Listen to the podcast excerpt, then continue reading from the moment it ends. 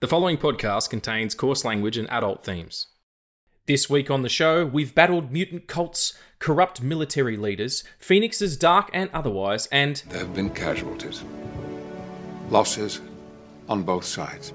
now with the Mouse House devouring Fox, who knows what's next? In our final X based episode, we chat the hoped for bright future, the animated past, and the return of one Mr. Hugh Jackman. I'm Regs.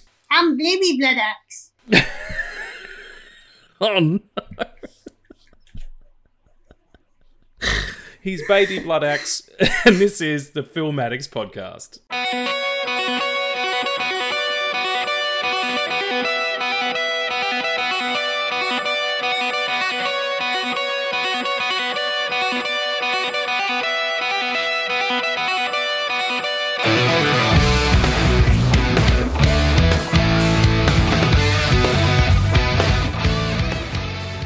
Hey, folks, and welcome back to the Film Addicts Podcast. We're so glad to have you here. I'm here with Baby Blood Axe, uh, who is the, the illegitimate child of Blood Axe and Madonna, which is fucking weird. Um, how you doing, Baby Blood Axe? I'm doing okay. I can't do the voice the whole time. That's totally fair. That that joke is going to make a whole lot more sense when Rebel Moon actually comes out. Um, so uh, everybody, wait for Rebel Moon. Um, so here we are. We're back at it. We're, we're finishing up our our X Men series. Uh, we had a couple of bonuses in between there, but uh, back on our X Men shit.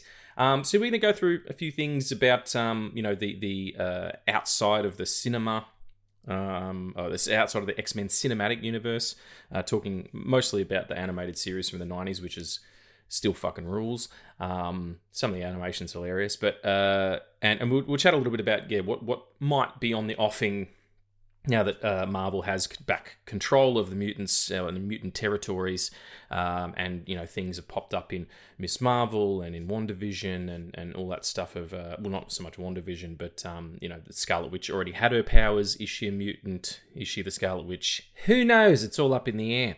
Um, but uh, and we'll also uh, lead into um, a, a little bit of a conversation. You know, everything that needs to be said about Deadpool has been said, but it is interesting that Wolverine uh, or Hugh Jackman as Logan is coming back after Logan, uh, which was a very definitive end.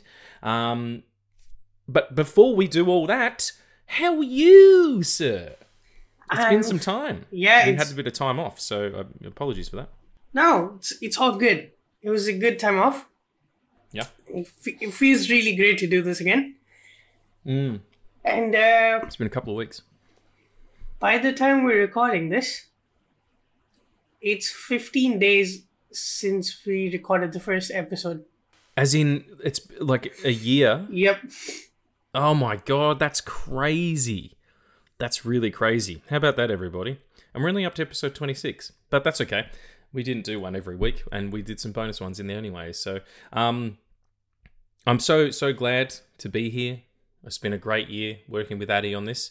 Um, we'll do a more sort of, you know, uh, uh, uh, celebratory episode of our one year. Maybe that'll be the next episode, looking back on some of the funny shit we did.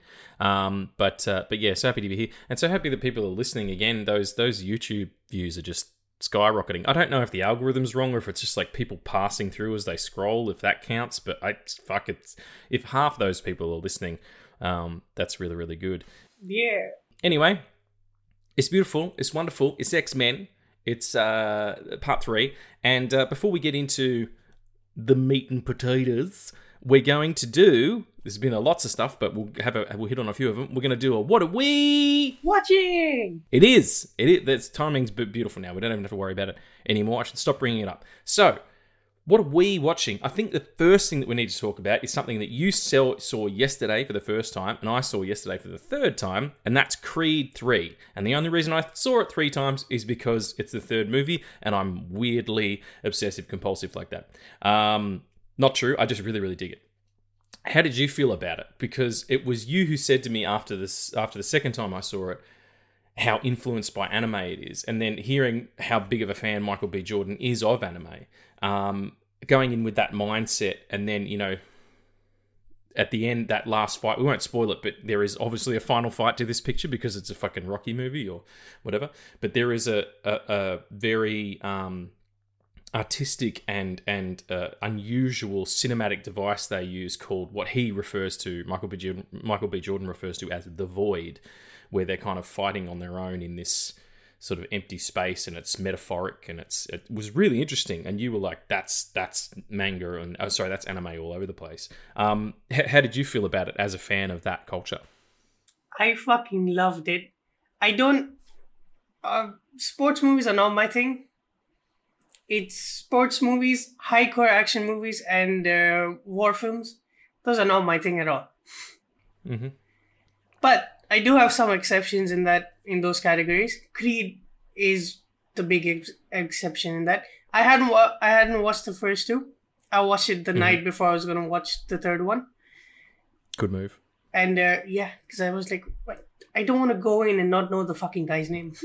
you get more well it's and also you get more out of it because a lot of people come back and you know the, even even some of the fighters like Drago's in it again or Drago's son's in it again and the guy from the first film that first bout is in it and it's just yeah like it, it, it um and then you also know the lineage because he's retired in this film. You know it starts with him fighting in South Africa and then um you know he's uh, it's a few years later and he's um he's hung up the gloves. Um but yeah it's uh uh, and did you like it as a series or? Yeah, I think.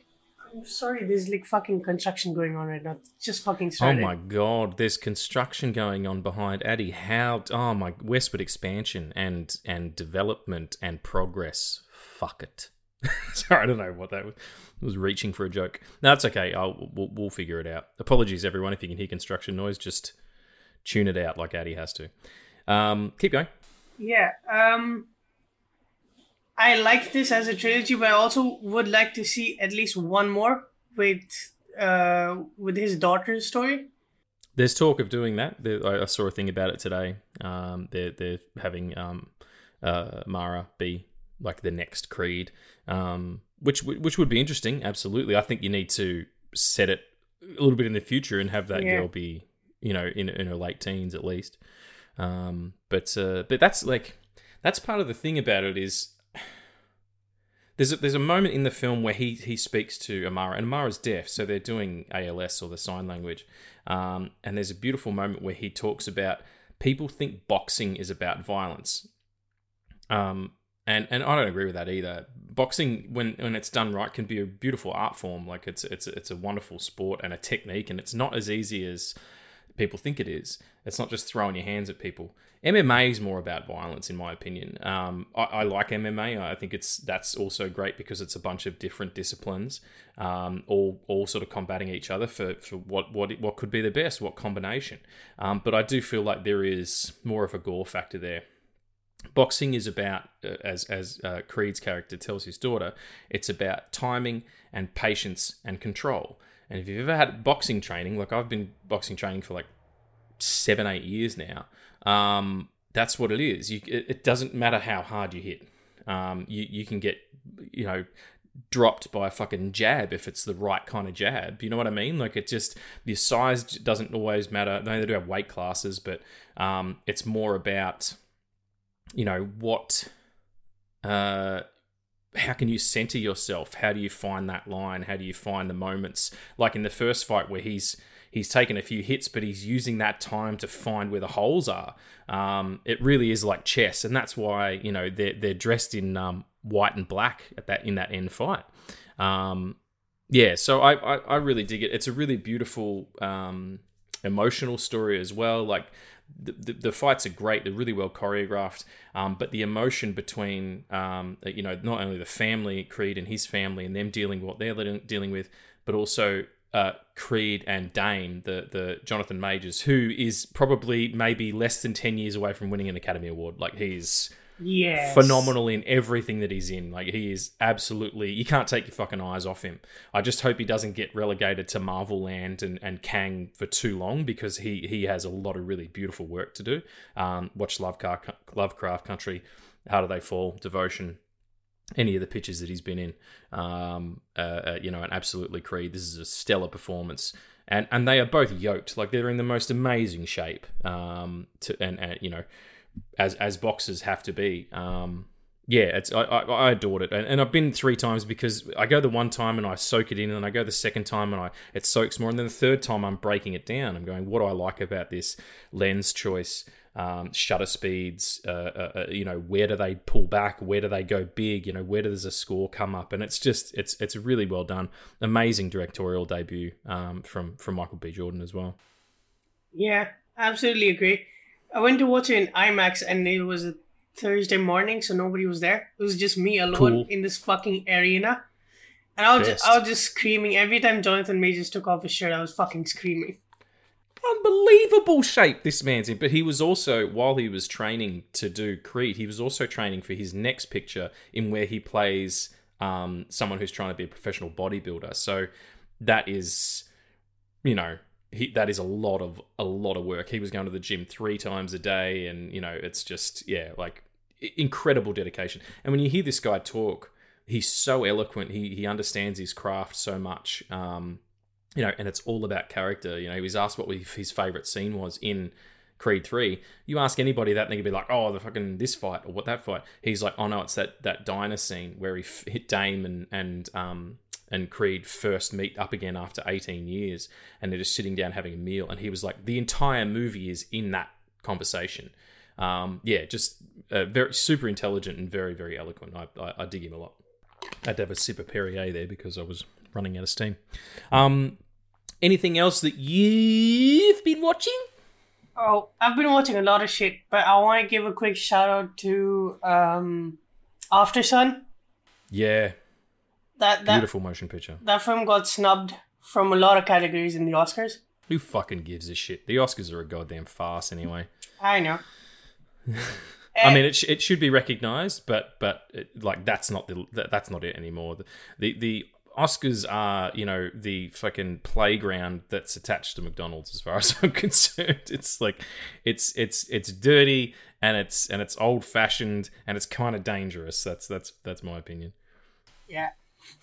I don't know. I, I saw this statement. I think it's fake or something, but Jimmy Kimmel said that if someone walked up to him on the stage and if he, and if he was bigger than them, he would like sm- slap them or some shit.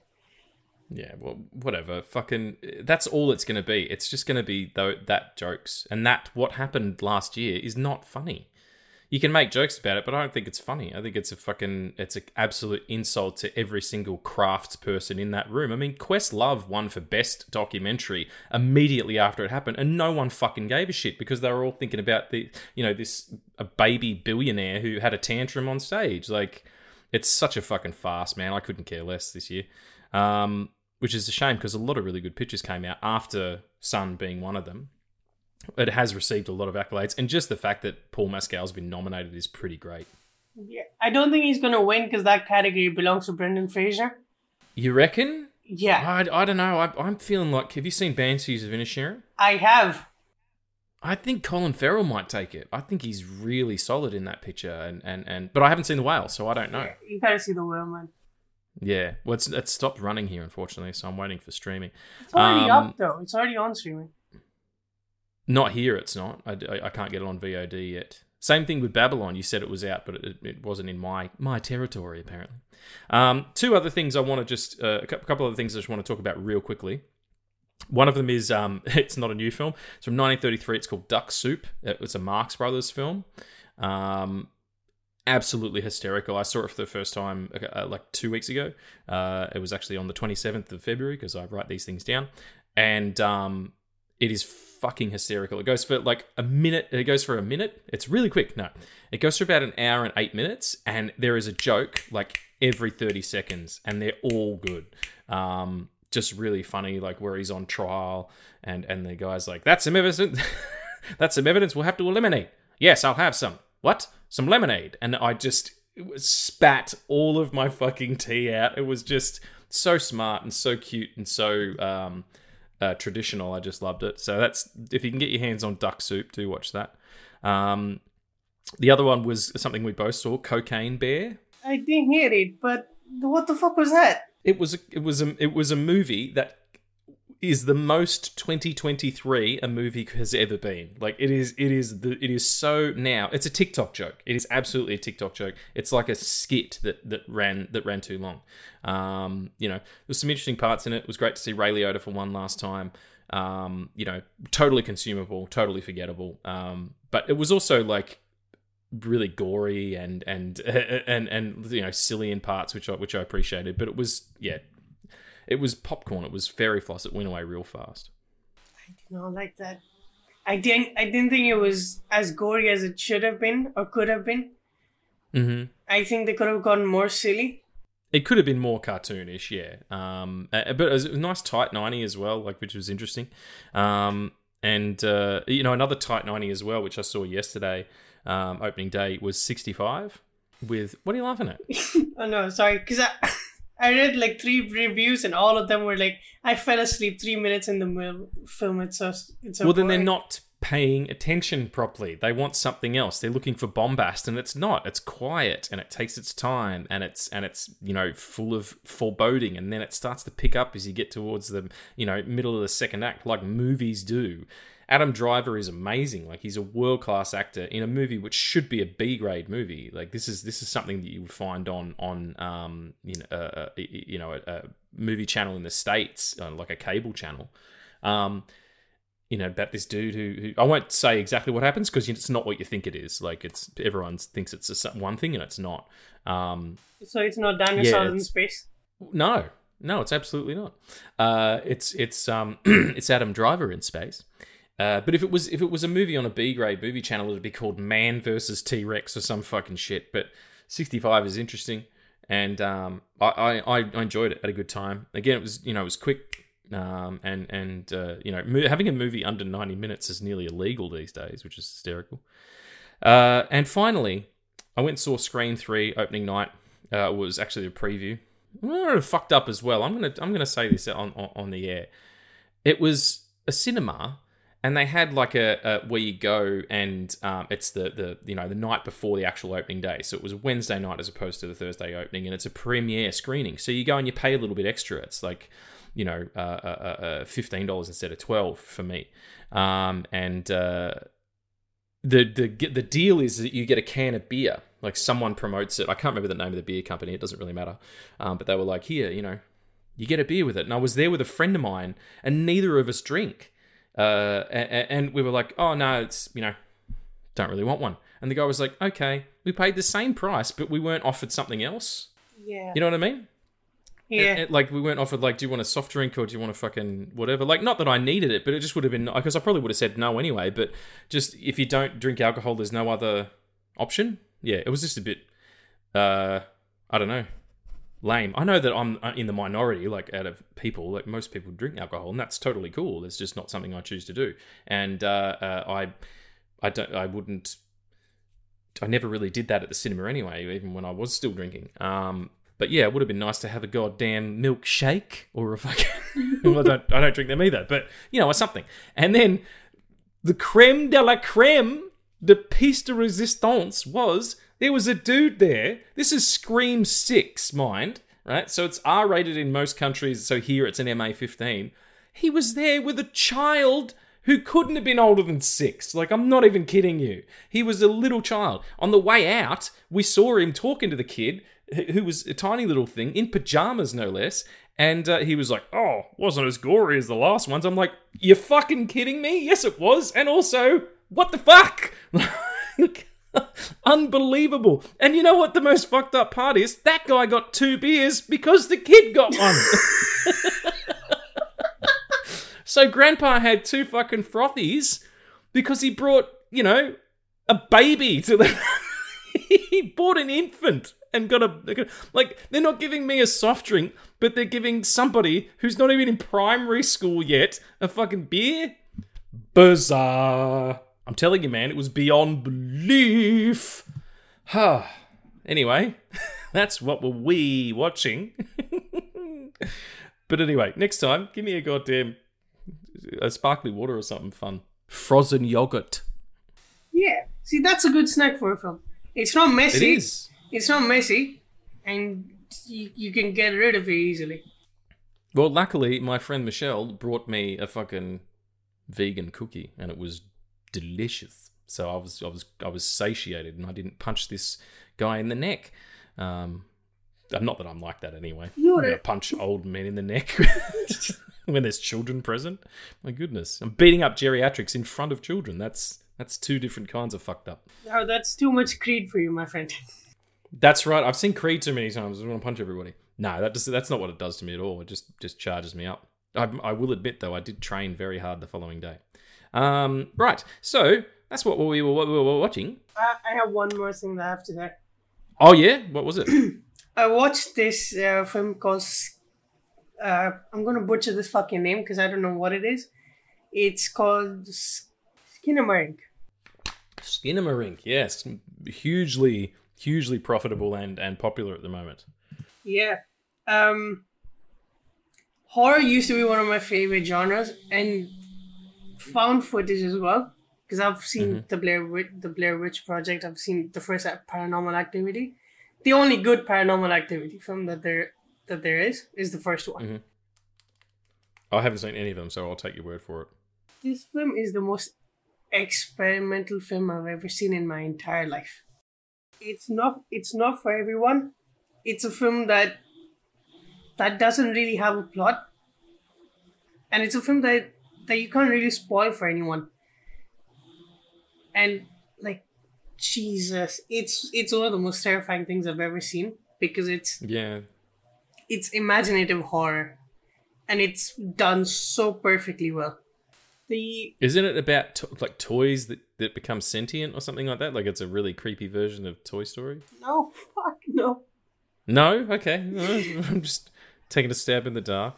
Um When you went and saw it, was there a grandfather and a fucking and an embryo sitting in? oh no, I watch two it at home. I watch it at home. Oh, okay, I don't watch horror movies in theaters. It's too much for me. fair enough.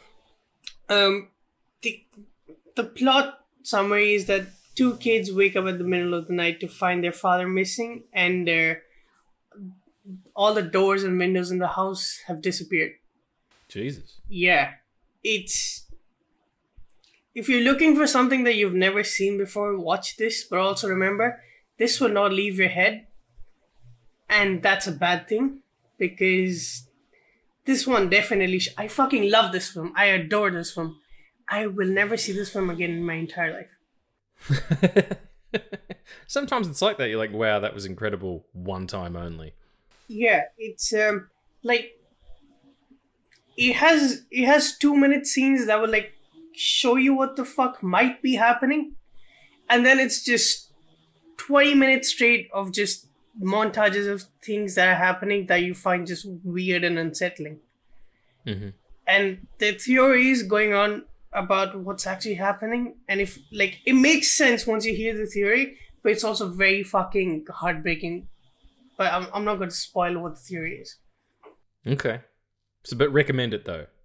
Yeah, if you, if you want a fucked up time, yeah, sure. Okay, cool. Well, there you go, everybody. If you want to fucking get fucked up, um, take a baby to the cinema and drink two beers. No, I'm gonna get off that now. I'll get off it. It was just super weird. That's all. You just see something, it's like, what? That's that shouldn't be happening. That's very strange. Uh, yeah, there you go. Go and go and check out Skinamarink. What is it? Where does the name come from? I don't understand. I uh, I don't think it's an actual word, but if it is, I think it's uh, it's probably a condition. Oh, But but I- it's not referenced in the. Yeah, no, not at all. Oh, okay. That's interesting. Um, well, fuck all that noise. Let's. We're gonna jump into. Do you, would you know? It's nerd news. No news. It fucking is. Nerd news.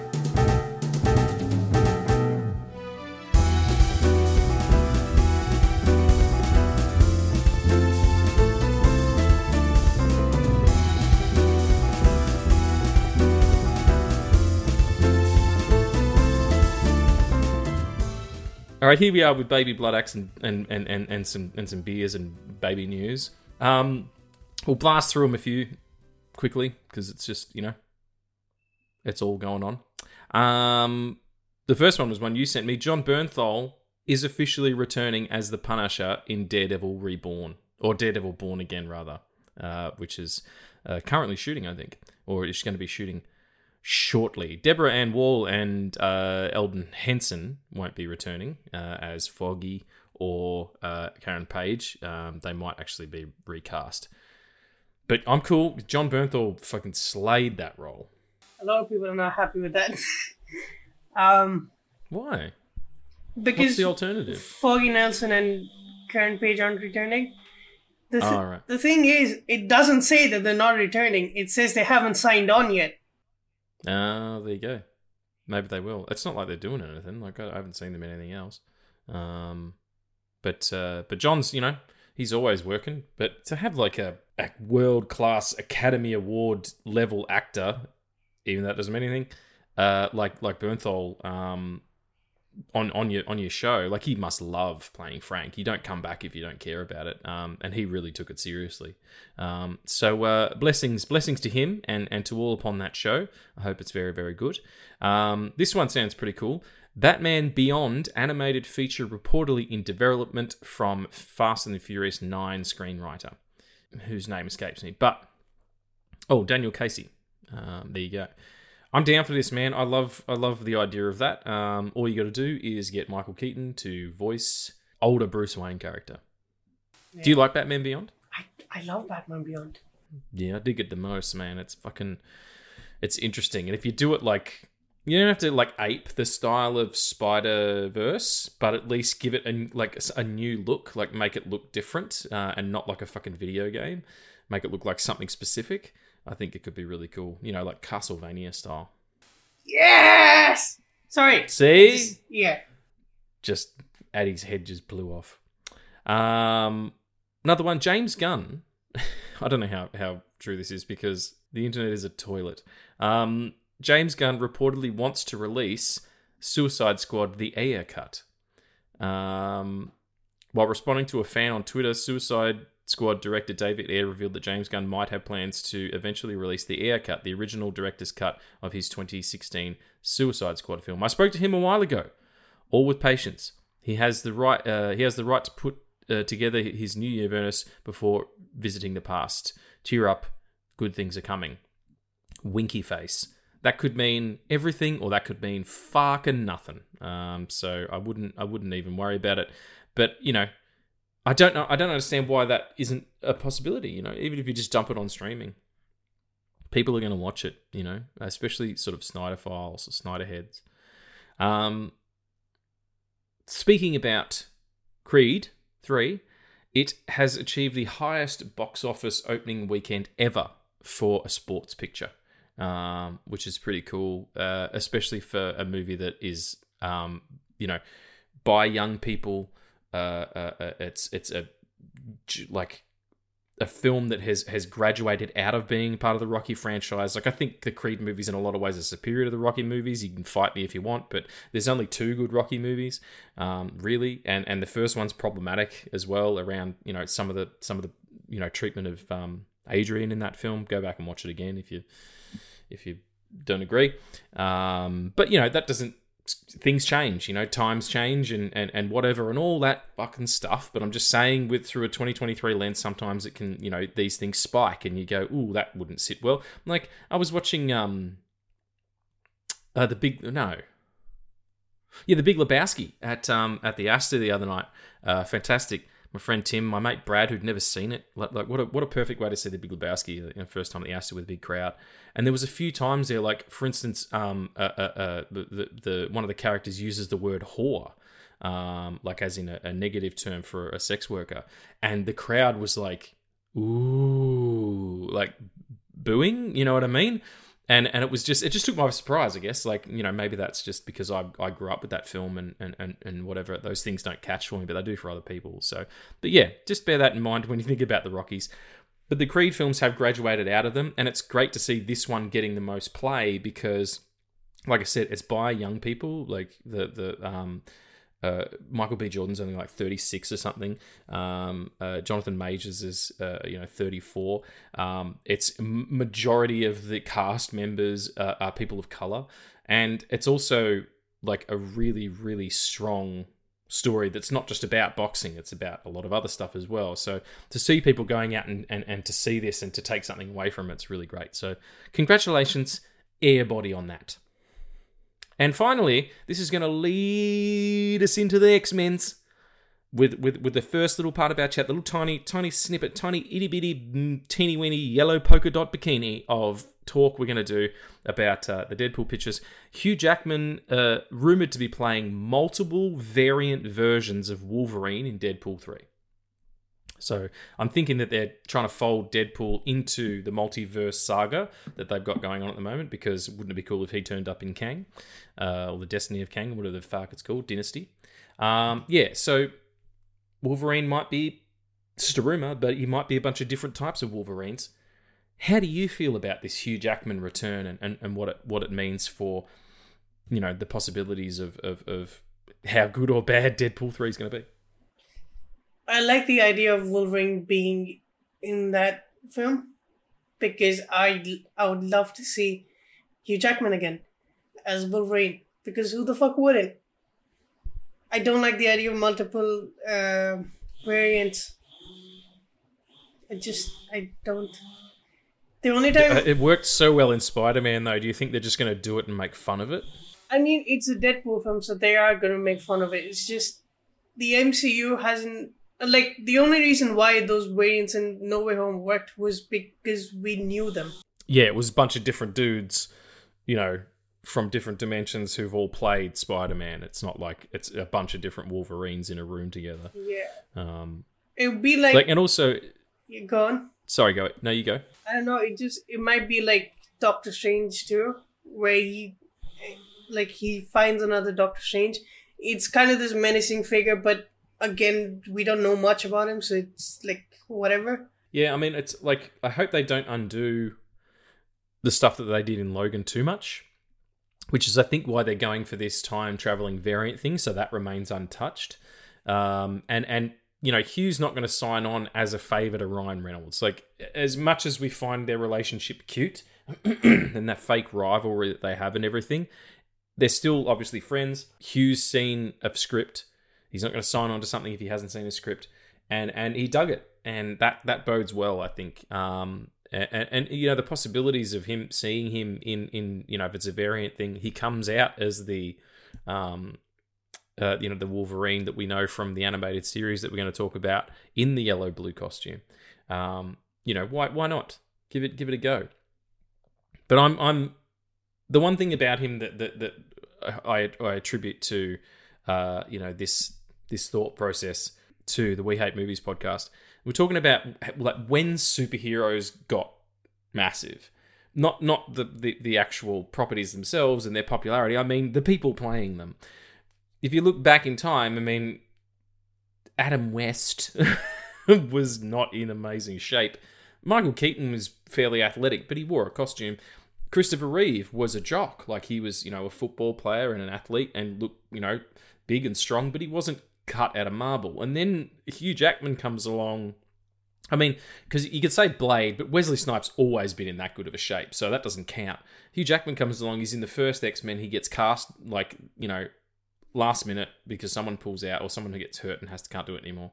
And then uh, in the second one, he's insane. And then by the time you get to you know Days of Future Past, the dude is Frankenstein. Like it is in- absolutely outrageous. And it's also The Rock and you know uh, the people playing the Avengers. You know, apart from Robert Downey because he's in an iron suit and he's in good shape and everything, but not the same way that Chris Evans and Chris Hemsworth are. Um, yeah, I think he he sort of started that that kind of trend. And I know he's getting older now. I wonder what version of him we're going to see because I don't know if he can get there again. And if he can, is it going to be 90% like CG? Like they're going to have to age him down and up and stuff, right? If there's variants. I don't think that's the way that that, that they're going because he's been on talk shows saying that he's back into that uh workout routine that he was doing for like Days of Future Past and everything. Yeah, I mean, I'm God bless him. I, I, I'm, I'm, I'm good on him for, for committing and everything. Like, so I know for a fact like how it was easier for me to do weightlifting when I was 35 than it was now that I'm 40, and I'm just 40. Like he's 50 something. So I wish him all the best. I wish the movie all the best. It's going to be fun or not. It doesn't matter. I have no stake in it anymore. But what I do have stake in is a conversation about the X Men animated series from the 90s. We're going to talk about it. Um, it ran from uh, 1992 to 1997, encompassing 76 episodes over the course of five seasons. I do believe the last season was a bit shorter. It was only like 14 episodes or something between 1996 and 1997. Um, but probably along with the the Spider-Man series that ran concurrently to this, it even had a couple of crossovers. It was the closest to an actual translation of the comic book series to a, a medium that I, I think had happened at that time, particularly in TV and particularly in animation, because they have part numbers in episodes and and you know things come back. The entire first season it builds up to a final thing where morph returns you know morph gets kidnapped in the in the pilot and then comes back at the end. Um, you know you have characters recurring and and you know themes and subplots and the whole you know they do the dark phoenix saga in it um, but before we get into uh, sort of that the bigger part of it what's your relationship with this because my brother this program started 20 years before you were born And ended before I was and born. ended 15 years before you were born what's going on Hold on. It wasn't 15 years before I was born, though. Was uh, you were born in 2022 right? Oh you were born in 2022 yes he is currently a baby. He was at the movies the other night having a beer. Fuck off. All right um no 2002 you were born right? Uh, 2003. 2003 okay. So 19 years before you were born this program started and then 14 years it, uh, it, it is is when is when it finished but that's beside the point how do you know about it and stuff is it just from streaming or did you find it when you were younger Oh no, I found it when I was younger because uh, Okay. I used to watch reruns of it right without knowing what the X Men were. I just I just thought that this was like a cool show because I didn't know what the fuck it was. so that was your introduction to the x-men Yeah, you could say that. yeah. that's pretty fucking cool which is the best That's way awesome. to introduce anyone to the X Men. Through the animated series. Yeah, I, I, t- I tend to agree. I mean, I knew who they were because at the time, around that time, sort of early 90s, might have even been 92, I can't remember, they relaunched X Men, Chris Claremont and Jim Lee writing it. It was, you know, the biggest thing on the planet. It was the highest single issue gross of all time. Um, and I was I was aware of the book, and the X Men show was running on on in the afternoons and in the mornings on a show called Cheese TV for all you Australians out there remembering Cheese TV, Cheese with a Z, very cool. Um, and they had the Spider Man show as well. Uh, but so you you saw you saw it in reruns, and and what what was it that kind of stood out for you and spoke to you about it? Was it was it it was just like, oh, this is cool and colorful, and I like these stories, or did it start to get to that mutant and proud stuff quickly for you? Oh, the Mutant Proud stuff comes way after that because I was very fucking young when I watched that. Yeah, Like I just watched like a couple of episodes and then like then I fell in love with X Men with the with the films and everything. Mm-hmm. And then I remembered, oh fuck yeah, that was this one show that I used to watch. Let's watch it again. And then the more I watched it, the more I was like, oh, everything's here. Like the whole mutant and proud thing is here. The whole Yep. like the whole relationship with uh, Professor Xavier and Magneto, and how it comes around in the last episode. It's so emotional. If you've seen Yeah. like the entirety of the show and you come back to that last episode and you see, you hear Magneto just just rallying all all of the Brotherhood to, to say that they hurt my fucking friend. I'm going after every single one of them now. yeah, It's it's on par with Days of Future Past for me. really. It's a very complete story in a way that animation normally isn't because they take so long to produce. You often get told you don't get another season until you're halfway through Making until before you've yeah. started making that one. So it's kind of just like these things just end. There's been other X Men cartoons. There was one before this, um, uh, which was called uh, Pryde of X Men, and and uh, Wolverine was an Australian dude. Um, or someone trying to do an approximation of an Australian accent, like when I do one. Oh yeah, fucking schnickty schnickty schnicked or whatever the hell it is he was saying about being a wolf. I'm a Wolverine. Oh, Jean, show me your. Oh, I nearly said a really horrible word then. Oh dear, show me your one boob. I want to see one Jean boob. it's good I didn't say the other word. It was not. It wasn't the one you're thinking. Everyone it doesn't start with C. It was just. A, it was just an unflattering term for that piece of the body of a female's body. Hang on, can you just pass me that shovel? I just want to dig this hole a bit deeper. That'd be great. Um. Anyway, there was that, and there was also uh, uh, in the early 2000s, I think it was, there was a show called X Men Evolution, and it was them in high school. That that was my jam. Yeah, that was pretty dope, man. I, I, I dig that the most. It was it was um it was cool to see some characters sort of more represented there as well, like um uh Nightcrawler and and, and, and so on. Um in the you know Iceman as well.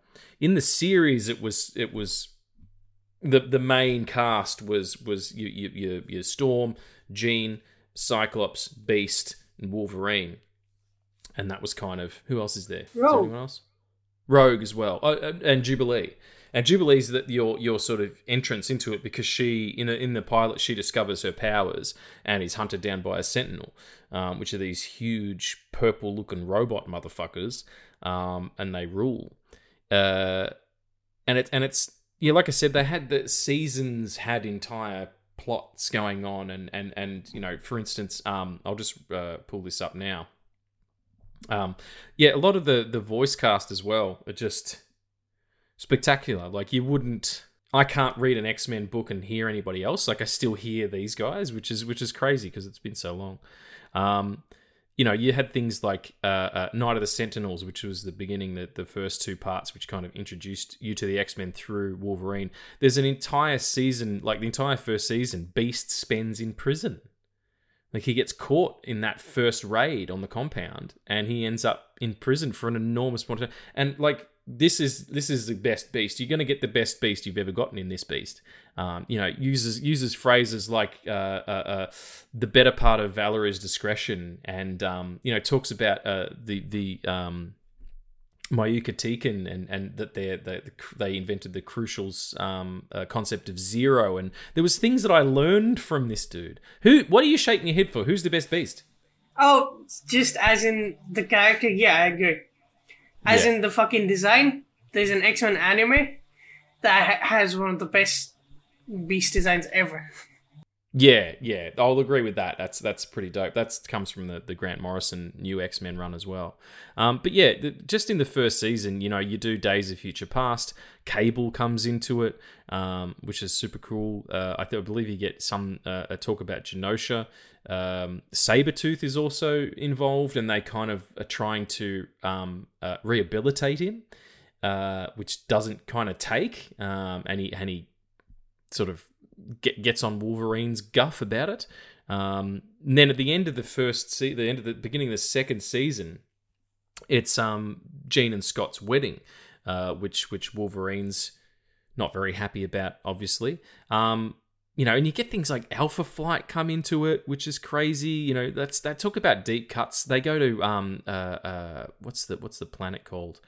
Um Ah, I can't remember the name of the planet, but it's it might be this savage. No, it's not the Savage Land. It might be Warworld or something. But anyway, Mojo comes into it, um, and and and and which is which is bizarre again to see Mojo on on like out outside of the comics. Like it's like it was like seeing um who's the dude the big head in um Ant Man.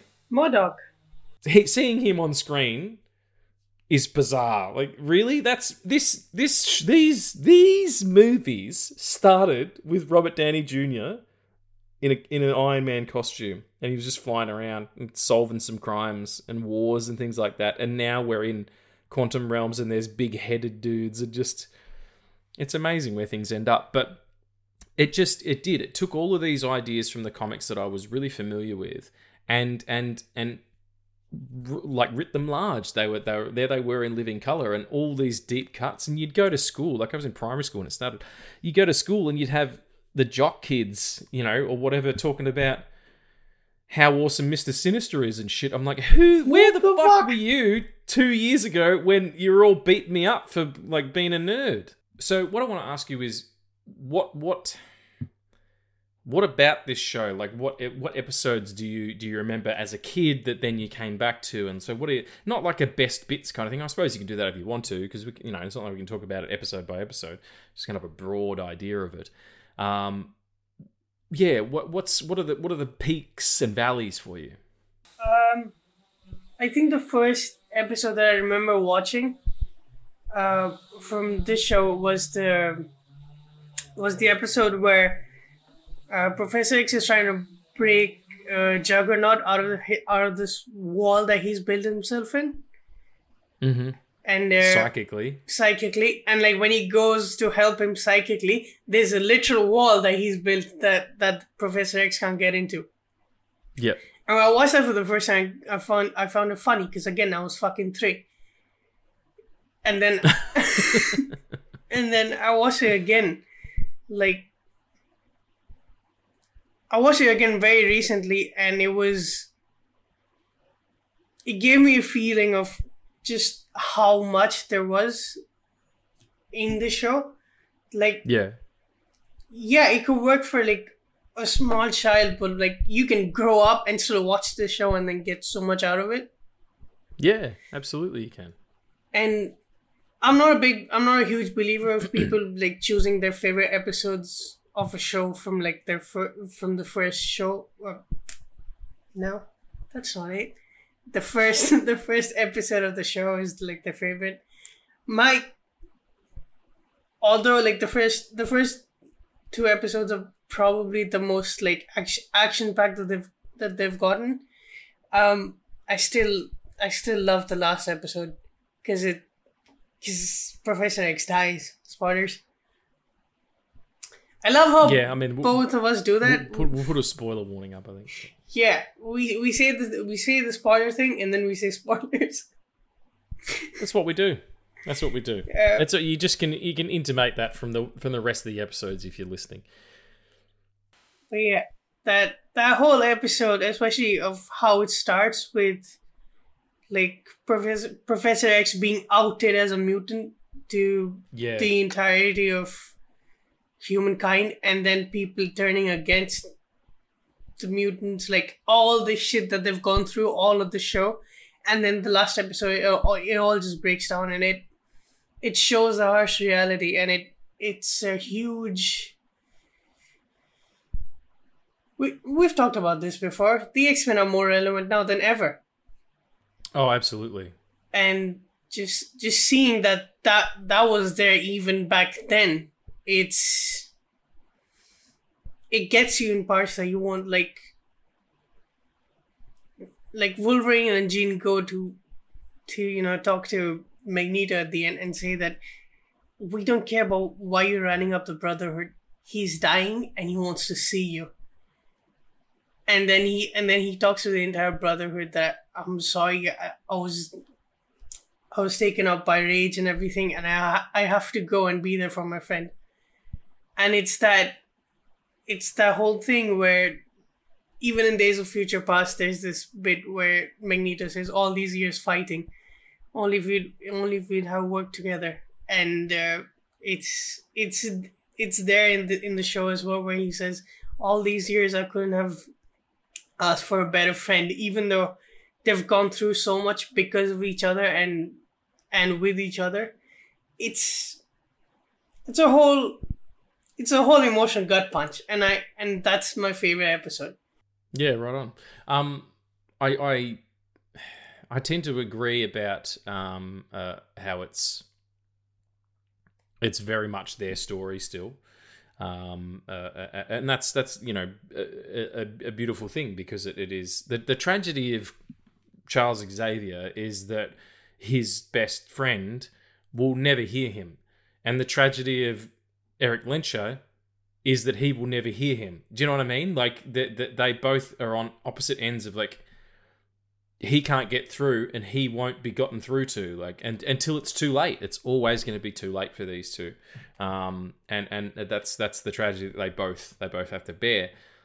The arc of the, that story in over the five seasons over the course of the five years that the show ran is really really clear. And also the the the main the core of the X-Men idea is the is the outsider is the you know the minority that the, the set upon um, people who don't conform to in air quotes the standard that should be conformed to whether it's you know socially socioeconomically um, uh, biologically sexually uh, or you know shooting fireballs out of your hands all that still makes sense. In the first season, in particular, it's you know it's pretty heavy with um uh, uh, you know there's a politician um who's who ends up being uh Cyclops uh, sorry Sabretooth's father uh, Creed um who is funnily enough uh, after talking about Creed uh who is you know constantly on the back foot. And then at the beginning of the second season he's kind of accepted mutants and is trying to sort of rally with them. And that's that's the the, the course of change is really specific for all of these characters. Like where you see you know even someone like morph who is manipulated but then does find his you know his mutant ability to be you know um something to be used for for evil like you see that turn happen and they take their time with it as well the um, Phoenix uh, Saga episodes are six episodes long, and then just after that is the Dark Phoenix Saga, which I think is five episodes long. Um, they're not pandering to anybody, least of all children. You know, these are big adult ideas. The idea of, of, of social identity and identity in general, whether it comes from a place of, of you know being confused about what uh, you know what the meaning of your race is um, uh, uh, uh, being confused about what sexuality you are or what gender um, or being confused about just what your ideologies are going to ultimately become as you grow up. Like as a teenager how can you not get that? Um, it's why they've endured for so long and why people i don't think that that, that as much as uh, uh, uh, the DC cinematic universe and the Marvel cinematic universe has has grabbed people. They don't have. There's no themes like this. Um, you know, they don't have the.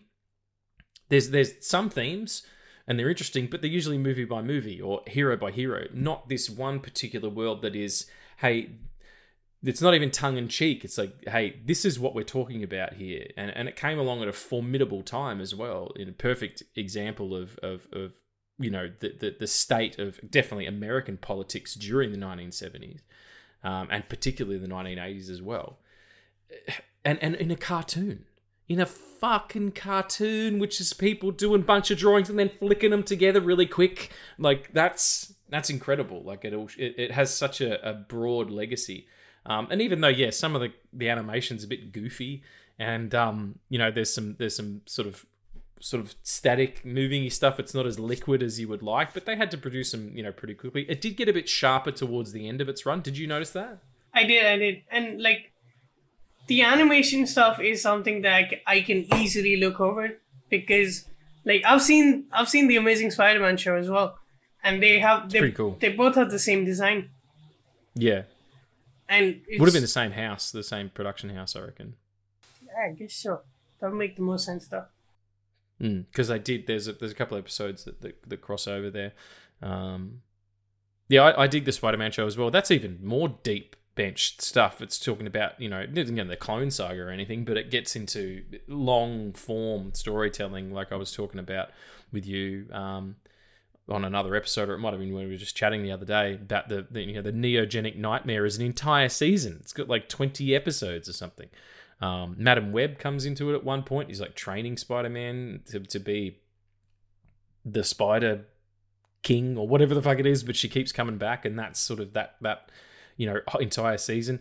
Yeah, over the course of you know however many years it's been, it's getting close to hundred now, but at least let's say the last sixty to seventy years of television, people audience have gotten smarter. We've talked about this before a show like Sopranos or or or, or Mad Men or Game of Thrones would not have worked in the 80s. It was a sitcom sort of era, and cartoons were you know episode by episode based. Like you knew who everybody was, but it's not like they referenced thing previously you know, the guy from Cheers, you know, someone from Cheers doesn't walk in and talk about what happened about last episode. The only thing that carries on is maybe some of the relationships. But by the time we get to sort of the, the early 90s and then, the, you know, the early 2000s, we started telling stories that took a little bit more effort to, to focus on, a little bit more effort to concentrate on. And this cartoon series that again is made for children is a perfect example of that. And it's why it's got so many rabid adult fans. I wouldn't say it's a slept on show because every now and then I find someone who just adores this show, Yeah. which is always amazing to see. Like the X Men don't get the love that that they deserve, and that that breaks me to a certain point. But Mm. the X Men, with all the struggles that they present, have always been the most hopeful of any Marvel property. I feel like, Sure. like, yeah, yeah, I, I can I can agree with that. Yeah. like for me, there, I, yeah, there's a point where like Professor Xavier is just egoistic and just he wants the X Men to stand something, something that just isn't the X Men. Where he wants people to see them as like their saviors and everything, but the X Men at their core are about just people accepting who they are, and Mhm. just a a broader and more hopeful outlook to to a better tomorrow, and on and working on that. Like the X Men don't don't like put on jumpsuits and then go fight because they want to. They go fight because they believe that they that there can be a place in this world where everyone's accepted. And I feel like that message is the most important thing that that should be that, that should be talked about, especially today. Yeah, yeah, absolutely, and very well said, my friend.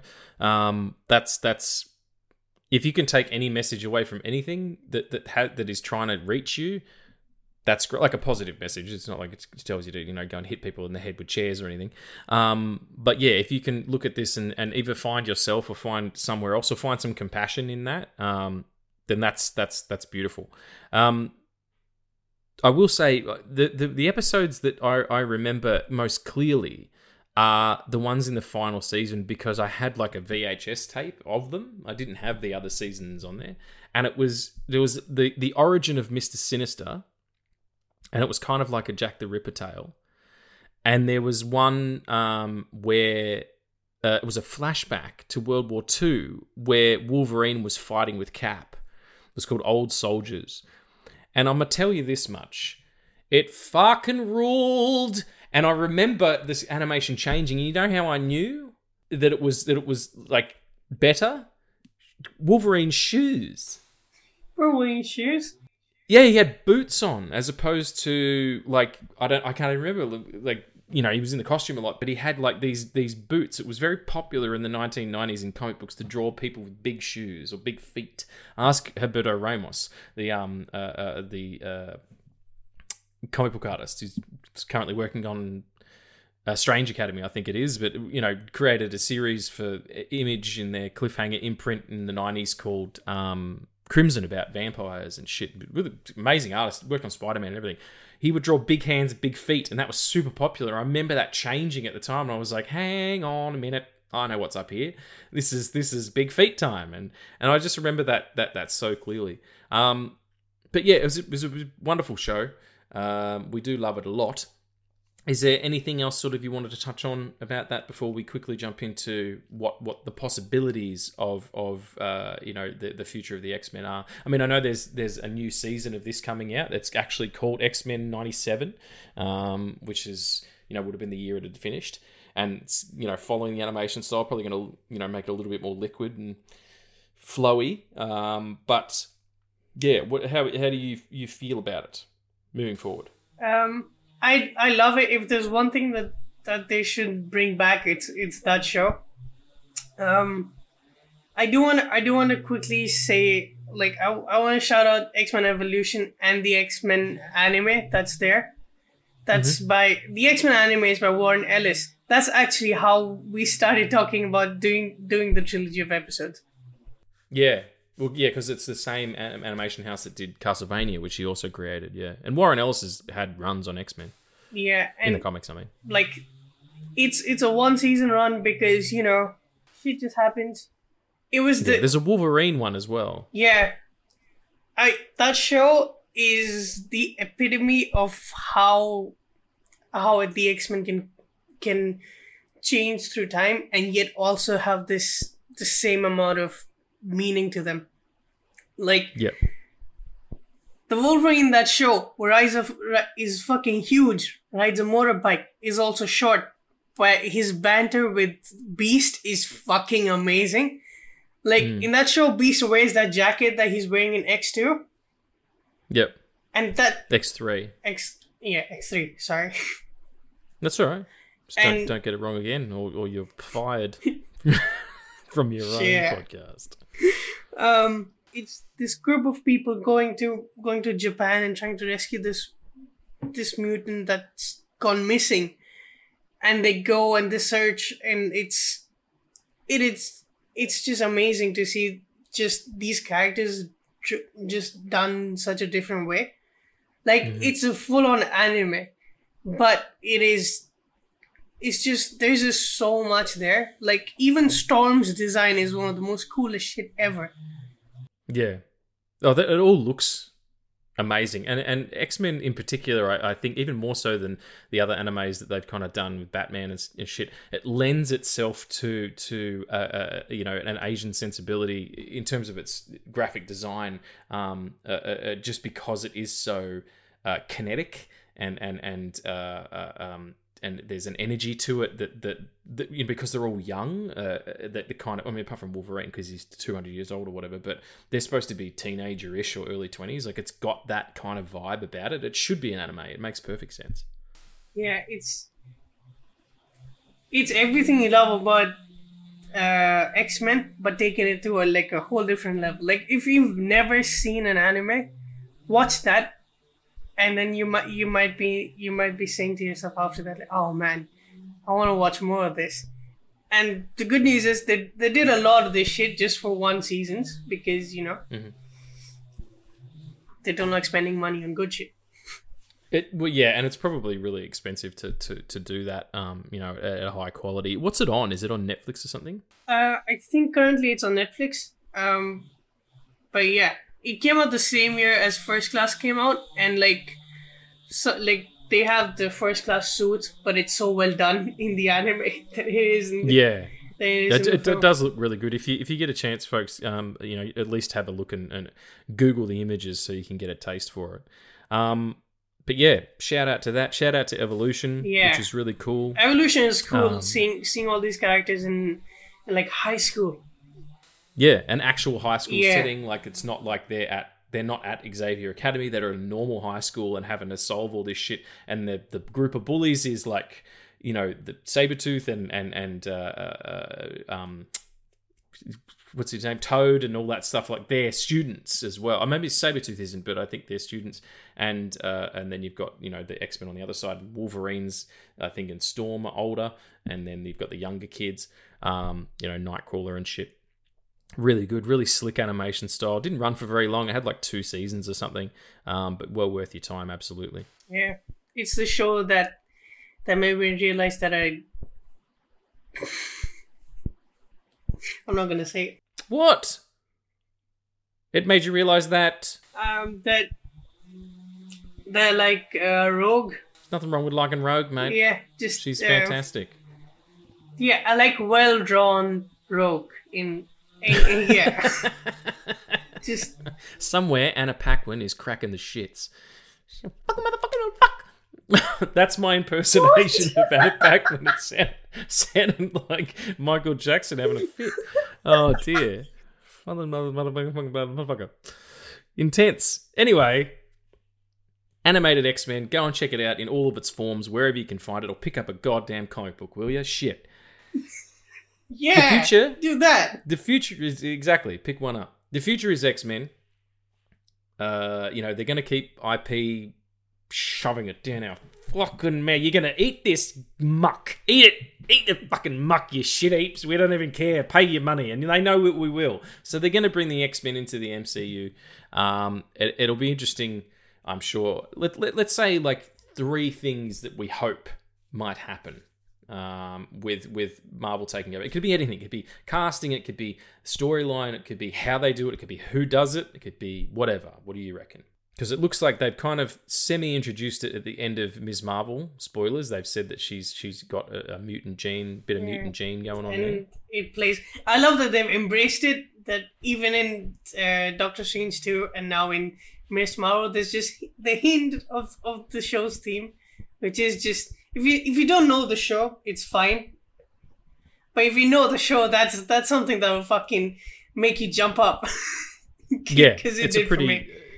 It, it- like, and if you know it's coming as well, and then the dropped line in in um, uh, She-Hulk where she's in the in the breaks into the real world and breaks the fourth wall and is like, "Hey, when are the X Men coming?" and then gives thumbs Yeah. up to the camera, and the Kevin Feige bot says that he can't tell her, um, you know, because they probably haven't figured it out. Uh, but so so what what let's go one for one for one for one. We'll go sip sip sip sip sip, Sure. and you you do what you think, and I'll do what I think. I will always say this for every uh, adaptation of, of those characters. Um, you can do a lot of different things, a lot of different things, and a lot of unique things with the X Men. But I, I feel like the most important thing that that should be done is to not shy away from the struggle. Like, and Ms. Marvel has that way they went into the the partition of India and Pakistan, and they did that very well. Mhm. I just I hope that they don't shy away from the struggle and why the phrase mutant and proud means so much to a lot of people. Yeah. So you don't want it to like be it needs to, to to continue to hold weight, have the meaning that it has always had and continues to have in this world because it's interesting, you know, we've already set up there's there's gods and aliens and and monsters and multi-dimensional beings and variants of people like if anyone's going to be if any society is going to be accepting of that which is other it's going to be the MCU uh, because there's so much of that going on ar- around them already. Like, what is it about the mutant population that is going to continue to be a threat to people in the same way that it has, you know, in the comics where they're already in a world where all this fantastic shit happens? So yeah, I, I agree with that. They need to keep the themes. They need to make sure that they're they're servicing the the not the fan base, but that they're servicing the the origin of the characters and and and how they articulate problems in, a, in in an interesting way without again just shoving it down your throat. Yep, absolutely. What's yours? All right, what's well that was I'm agreeing Oh, with you. okay. So that, I'm, I'm gonna say that's mine too. What's your number two? Um, yeah, just one more point to add on to the last one is um, like I feel like they would they would benefit more if the X Men was kind of, or like just the arcs that they go on with the X Men in the MCU could cater to more adults than than kids. Like like something like Doctor Strange in the Multiverse of Madness in just the visuals could could be terrifying for a lot of kids. Yeah, yeah, very true. But I mean, maybe that's that's a place where they can sort of lean a little bit more adult because the rest of the MCU is going towards children's stuff. Maybe maybe start making some X Men stuff for people who are you know over the age of twelve. I don't know. I'm I'm really open to a lot of things that th- that they might do, and I have faith in Kevin Feige because he started with the X Men. He did, yeah, absolutely. He was um uh, Avi Arad's co-producer, right? Yeah, oh, yeah, I was co-producer. That fucking idiot. Yeah. The toy maker, yeah. That's right. He might be a nice guy. I don't know. That the the most important thing is that they're faithful to these characters and they treat them with respect. Like someone like Logan, who's been around for fucking two hundred fifty years. Mm. you can't just have him like you can have him throw jokes and everything but you can't just have him do that every single time he's on screen like there i think everything i say would just go back to there has to be weight to these to these characters and these stories Well, I think it's uh, you, you're right though. I mean, Marvel's very much uh, uh, guilty of that at the moment in that they just it's all like that Joss Whedon that happened like kind of humor that's that's like wearing a little thin. It worked in buffy but it's it's it's it's kind of everybody sounds the same now. There's no there's no real voices. What you need is clear distinct voices for each character. And also like in the movies give them all a reason why the problem is the problem. You can't just be like we're all mutants and it sucks. Well why does it suck for you? It sucks for Rogue because she can't have intimacy sucks for for Wolverine because he feels like he can't get close to people emotionally um, because he's going to outlive them. Uh, you know, like we said last time, what does it feel like when you realize you're not aging? What is it like to have voices in your head? What is it like to always be covered in blue fur? What is it like not to be able to look people in the eye? Like, think about all of these things. Um, and, and, and articulate them specific to each character. I, I agree with that. Yeah. So that was like two and two again. We did Yeah. that again. That was pretty good. All right. What's your What's your last one? Do like a who who do you want to sort of have a bit of some fingers in this stuff? Like I know last we, we talked about Ryan Coogler maybe doing some mutant stuff, but I reckon he should probably have a rest and go and do some more interesting, not more interesting, do some other interesting stuff outside of the Marvel Cinematic Universe. Um, who would you like to see get up in it, That's so to speak? Get all up in them X Men. I I don't know. I think I have like two or three castings that I could go on though. Go, yeah, you do that, and I'll do the filmmaker bit. Yeah. Um. Deal? Sure. Yeah. As as much as there is buzz around this, I think Taron Egerton is the right guy for Wolverine.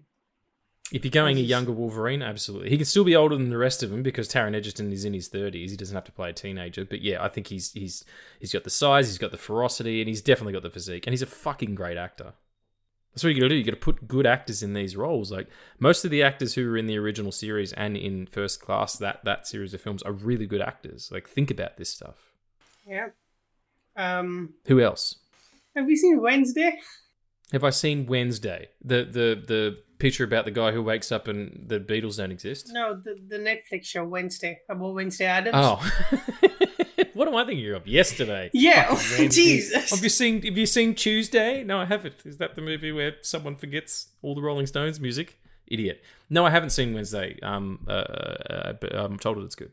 Uh, yeah, in, in that show, there's uh, there's Christina Ricci who played Wednesday in the film. Yeah. Yeah. Yeah, I know Christina, yeah. Amazing actress. Yeah, I feel like Anna Paquin would would do a like a really great Emma Frost, and have Anna Paquin you mean you said Anna Paquin then? yeah, I know. Yeah, but what what's you were talking about Christina Ricci? Yeah, so like you know how she's in a she's in a show. Oh, okay. I see what you're saying. Yeah, yeah, Yeah. yeah. Sure. Yeah. Okay. Yeah. I, I, I can dig on that. Yeah. Anna, Anna Paquin. She's a she's a um a a feisty blonde as well. Uh, if she's being she's playing Sookie. Uh, yeah, I'm cool with that.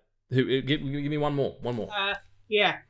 Shit, I gotta look up. Do you have any castings? Because I gotta look up this last guy. Um, John Cena is Beast. John Cena's Beast. Yeah. Just cover him in, in, In blue fur? makeup Yeah, and give yeah, him glasses could and, and, and yeah. let him. If you ever heard? if you ever heard him talk? Like just in interviews where he's not on. Yeah. He's very, very well spoken and eloquent. Just give him, you know, that, and then you don't have to fucking do any CG and stuff. The dude's a behemoth, Oh shit. Yeah. Yeah. Okay. and also he's John fucking Cena. Yeah. Like, he's it is his time. You will get bums in seats if you put Cena in it. You know? Yeah, like have have Beast like drop kick a guy every fucking film, and just the crowd would go fucking mad.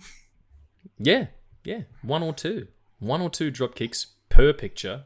People will love it. Yeah, especially like like one or two is the max because Beast with all the things that that that he's that he is physically, he's not he's not a guy that condones violence like Wolverine might do sometimes. He's a very Yeah, he's a very diplomatic person.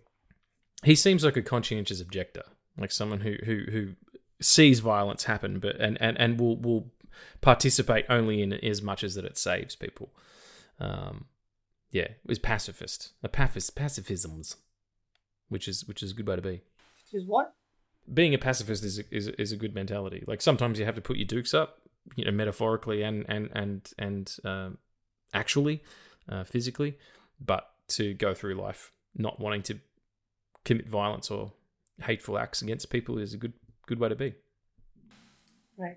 I'm Um, not sure if you heard on mic. Then my my tummy just went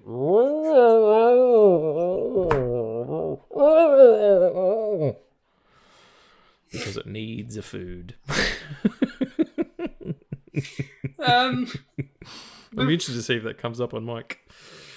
before before you said my tummy, you said uh, come. I just I can't I can't get that out of my head. No, My tum, no, you said your cum. my cum. What did I say? Jesus Christ, did I? Sorry, everyone. What you heard was my tummy, Um, not my cum. yeah. My cum is silent. Sometimes I go black.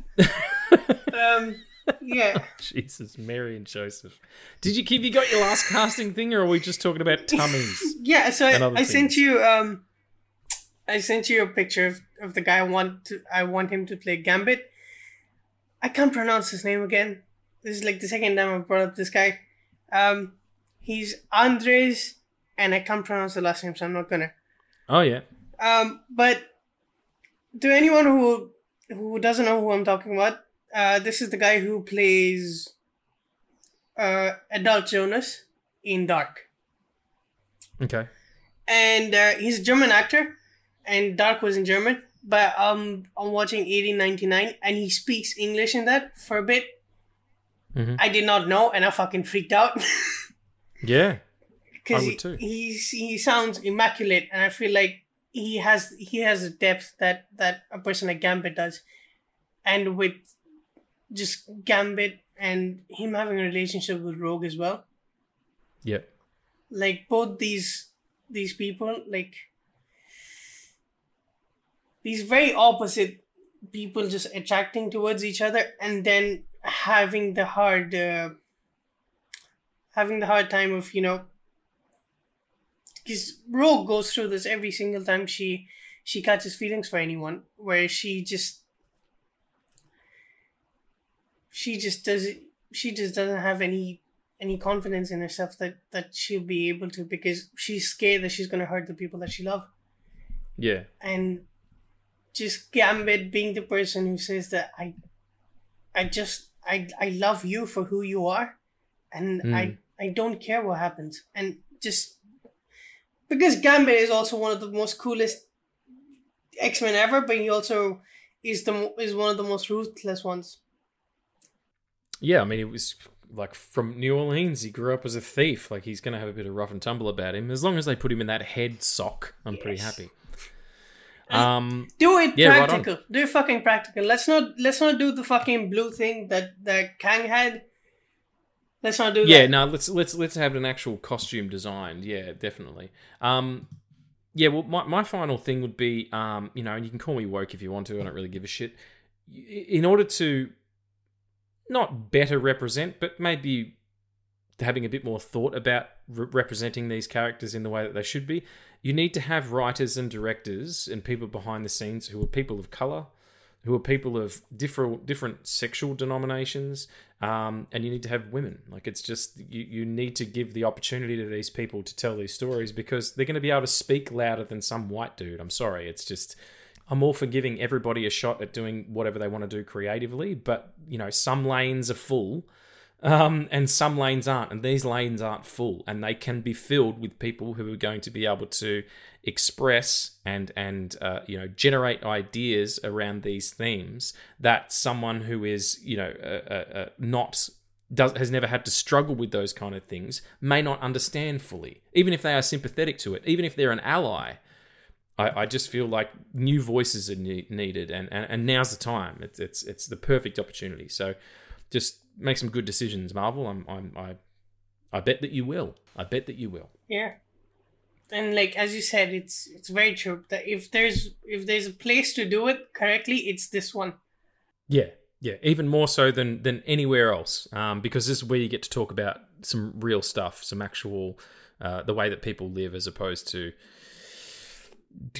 god people flying around and taking over quantum realms and all that stuff. So, but um, but yeah, it's exciting. It's it's going to be fun, whatever it is. I'm I'm up for the X Men in, in in all of its forms and uh, bring it all on, bring it all on. We hope you enjoyed chatting about the X Men again for a final time and over the last couple of months as we were doing the X Men episodes. It really is uh, near and dear to mine and Aady's heart. Had a great time chatting about it. Um, but before we leave, we're going to do one more time, one more round of X Men questions. Do we have any X Men questions? We do. But before we get into questions, I want to. I want your opinion on uh, New Mutants because that's the film that doesn't get talked about. Oh, the New Mutants. Yeah, the New Mutants was it was brand new. Um, you know, if you remove the X Men part of that, it's still pretty cool. Like I, I like the idea of subverting genre and being like this is this is almost a horror picture. Um, it looked really cool. Uh, there was some good um, performances in there. I think it was you know aimed at a, a um uh like a. a what do they call it? A Stranger Things audience. Like I don't think it was targeted at me specifically. Um, but yeah, I had a good time with it. How, how did you feel? I, I really liked New Mutants. I know a lot of people don't.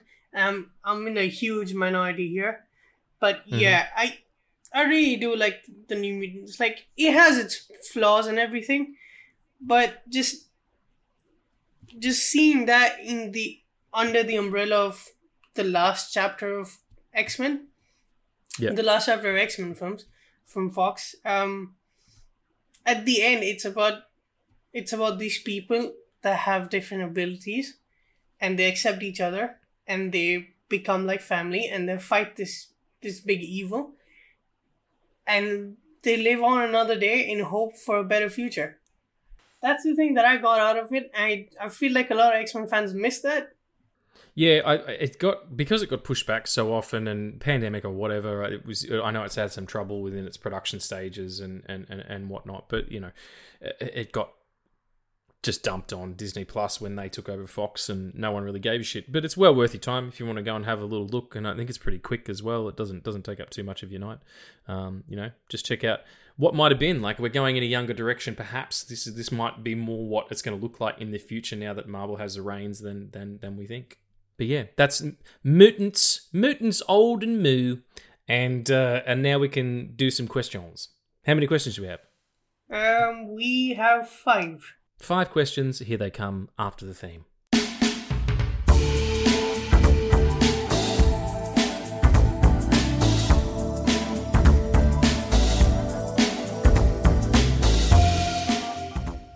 So here we are.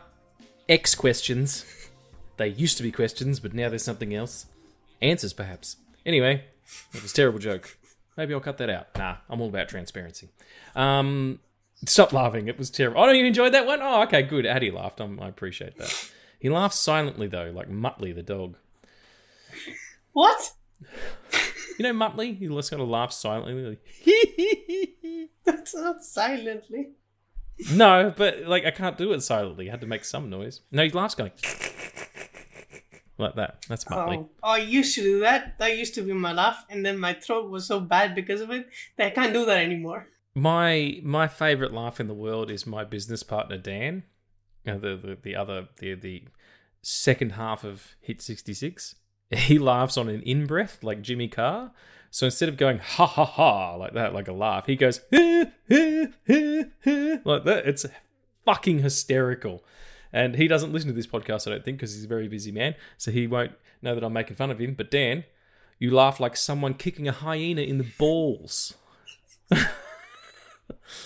or you sound like someone putting something up or indeed taking it out of a donkey. Okay. Yeah, let that one sit with you for a minute. These aren't questions, these aren't answers. What are we doing? Let's let's go. What character in the X Men? What character? Sorry.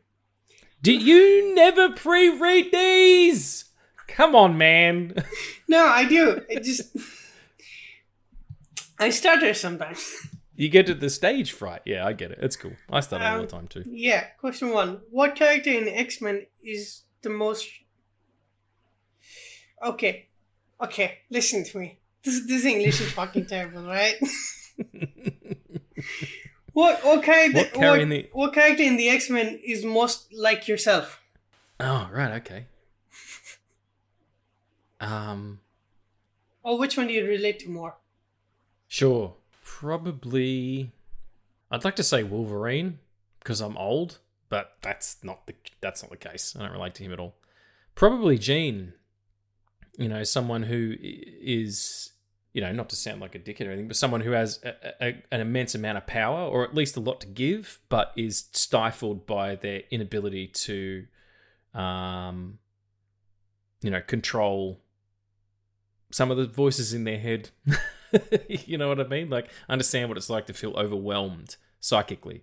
Uh, so yeah, I would say probably probably understand that. I mean, I'm not going to go ultrasonic and kill anybody and de- destroy planets or anything, but I, I understand that that the that um you know being being a slave to all the all the things that your psyche tells you, whether it happens to be stuff about being a, a, a being from an interdimensional thing or whatever the fuck the phoenix is, or if it's just you know self doubt that kind of thing. So yeah, probably Jean. I also like redheads. I'm not, I'm not one, but I do like them. Yeah, we both have that common. Yeah, my wife's a redhead. She looks like she looks like poison ivy. She like, deals a lot of plants too. She's really good with plants. It's amazing. Anyway, keep going. You'll go. Who do you? Well, unfortunately, it's not Blood Axe, so Well, he's not one of the X Men. You've made that up, baby blood axe. Having a beer. I'm gonna do it one more time. Hopefully. But yeah, I can't wait. Um. Yeah. uh, Um. I'm gonna say Rogue.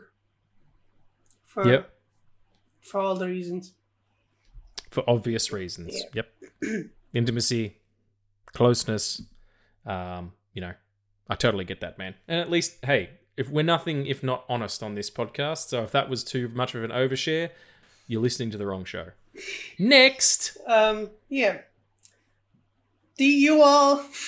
It's y'all. So, do you all have any comic comic recommendations for X Men comics? Um, yeah, yeah, absolutely. Um, uh, even though he's a fucking miserable piece of shit, Joss Whedon's astonishing X Men run is really good. Particularly the first part of it, the first twelve issues, is really great. Um, and uh, um, the Chris Claremont Days of Future Past is is you know a high watermark too. X Men versus Avengers by Brian Michael Bendis is is really good too. I read that recently. Um, you know, where fucking everybody gets the the Phoenix power, which is pretty incredible. And um, and yeah, Grant Morrison's new X Men run from the early two thousands is super interesting and and and really powerful. It, by the time Frank Quitely kind of comes off it and Marc Silvestri comes on, you could you could feel Grant Morrison getting tired, and he's even talked about it. He was like, I was locked in for six more months, and yet I wanted to go and start my my um, DC contract, so he kind of dropped the ball a little bit. But that's you know that is the way that people see X Men now, the, the modern version of it, and it's really, really leans hard into all the themes that we've been talking about. So that would be that'd be my recommendations. Yeah, Yeah, I would say X Men versus the Avengers as well, because that's Yeah. just it is. It's one crazy event. it is. Yeah, and it's it's really well realized, and I, I like seeing the X Men and the Avengers work together as well. It's it's it's a you know those two teams have have great sort of because they're kind of they're almost the antithesis of each other. Like they're not they they don't really. One's a super team that's kind of celebrities and all this Yeah. shit, and then one of them is this little group of people who are just trying to fucking help themselves out and help the people around them out, as opposed to you know flag wavers. So yeah, I would I would agree with that.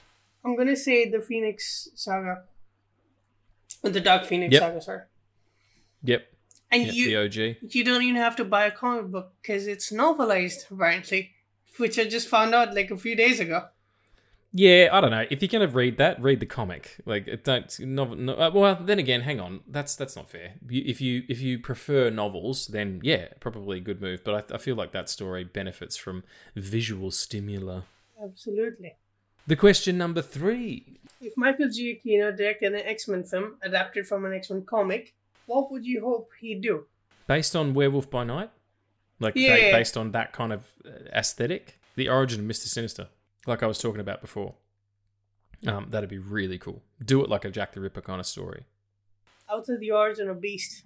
Yeah, yeah. I mean, that might be uh, like um, a little on the nose, considering you just did a werewolf picture. But I get why why you would say that. Yeah, absolutely. There you go, Beast and Mister Sinister. Or fuck everything. Have Michael Giacchino. I know this is not your question, but we answered yours, and now this is mine. Fair enough. Um, Take it. Fuck it. Have Michael Giacchino uh, direct the X Men show that I'm pitching, which is uh, Rogue and Rogue and Gambit love story, but then they find out that they're in this bubble that Jean has created, and they have to get out of it and save all the X Men.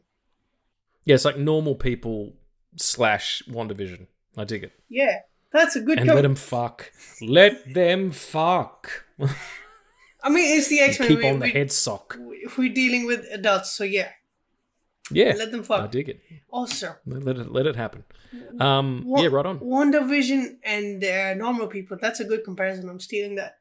I had never Yeah, thought okay. about that. All yours, mate. I got all these all these ideas. I got I got oodles of them, mate. They're coming out of me holes. All me holes have got ideas coming out of them. So you could have as many of them as you would like.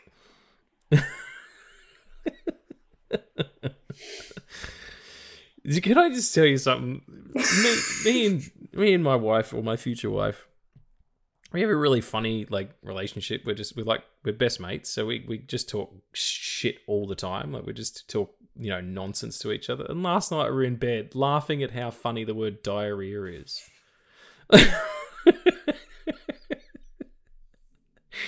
like she just shouted that I've got diarrhea. She goes, Ree's got diarrhea, and and and I was like, "You're the one who's got it," and like just being silly, and then laughing at how funny that word is. Like diarrhea is not funny at all under any circumstances.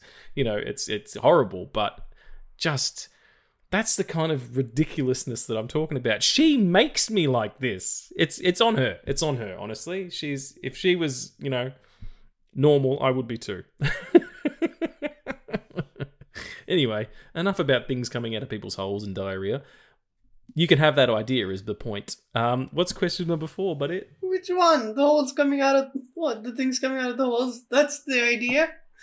That's no, the other one. The, Oh, the, the okay. And the normal people and diarrhea as well. You can have that idea as well. I just came up with it just now. Ridiculous. diarrhea, the podcast. Unbelievable. I'm sorry. Like We're devolving again. the other day, a friend of mine asked me, "What's what's the most craziest thing, or like, how would you like to die?" I'm bringing this up because Jesus. Okay. I'm bringing this up because it's related to diarrhea. Is it? Yeah. I said I would like to go out shitting myself, but not shitting all my organs out, just just uncontrollable shit. Why? Of all the things, of all the possible ways that you could go, skydiving, hit by a bus, the puffer fish that you're not supposed to eat part of, but then you accidentally eat that part of it and then you blow up. Um, uh, you know, uh, pushed in front of a train. Uh, uh, uh, um, Splinter gets infected and you have to be amputated, and then and then more, and then the other one is the phoenix comes down and turns you into ash. All of those, no, but shitting your pants to death. Yeah, Amazing. like I imagine myself like on a fucking field just covered with shit. Congratulations, that's the weirdest thing you've ever said. that's not. We both know No, that's probably not. That's probably not it. I would like to go out, um, uh, you know, having intercourse. I think that'd be it'd be pretty traumatic for the person that you're with, but that'd be a pretty good way to go. They call that recycling. what the fuck? That's a that's a Richard Pryor joke. I'm not going to claim stake claim to that gag. That's Richard Pryor, my main man. Anyway, talk about a fucking tangent. The podcast. What the fuck is question number four? If it doesn't have anything to do with diarrhea, I'll be very surprised. Yeah. See, it happens with Q and A every time. Yeah, we we tend to drift from the topic, which was X Men. You know, Oh God, what the fuck? I think people expect this this level of buffoonery from us at this point. Um, anyway, Which is good. yeah, Who would be some great composers for an X Men team? Giacchino would be great. Yeah. You just you, we just talked about him. You know, and if he's doing doing double duty, I think the X the original X Men theme is pretty fucking great. The John Ottman score. Yeah, that's that, Um, that's that's a really really amazing one. Yeah, yeah, I, I I dig that a lot. I would also say Hans Zimmer. Just get him to do an X Men one. He's done Superman, which is fucking Well, he amazing. did he did Dark Phoenix.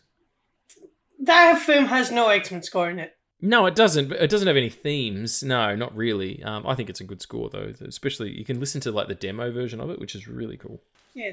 Also, when you say themes, you mean as in music themes, not actually. Yeah, as in themes for characters and things like that. Yeah, yeah, like like you know, you, the character come on screen and they have a bit, little bit of a score going on.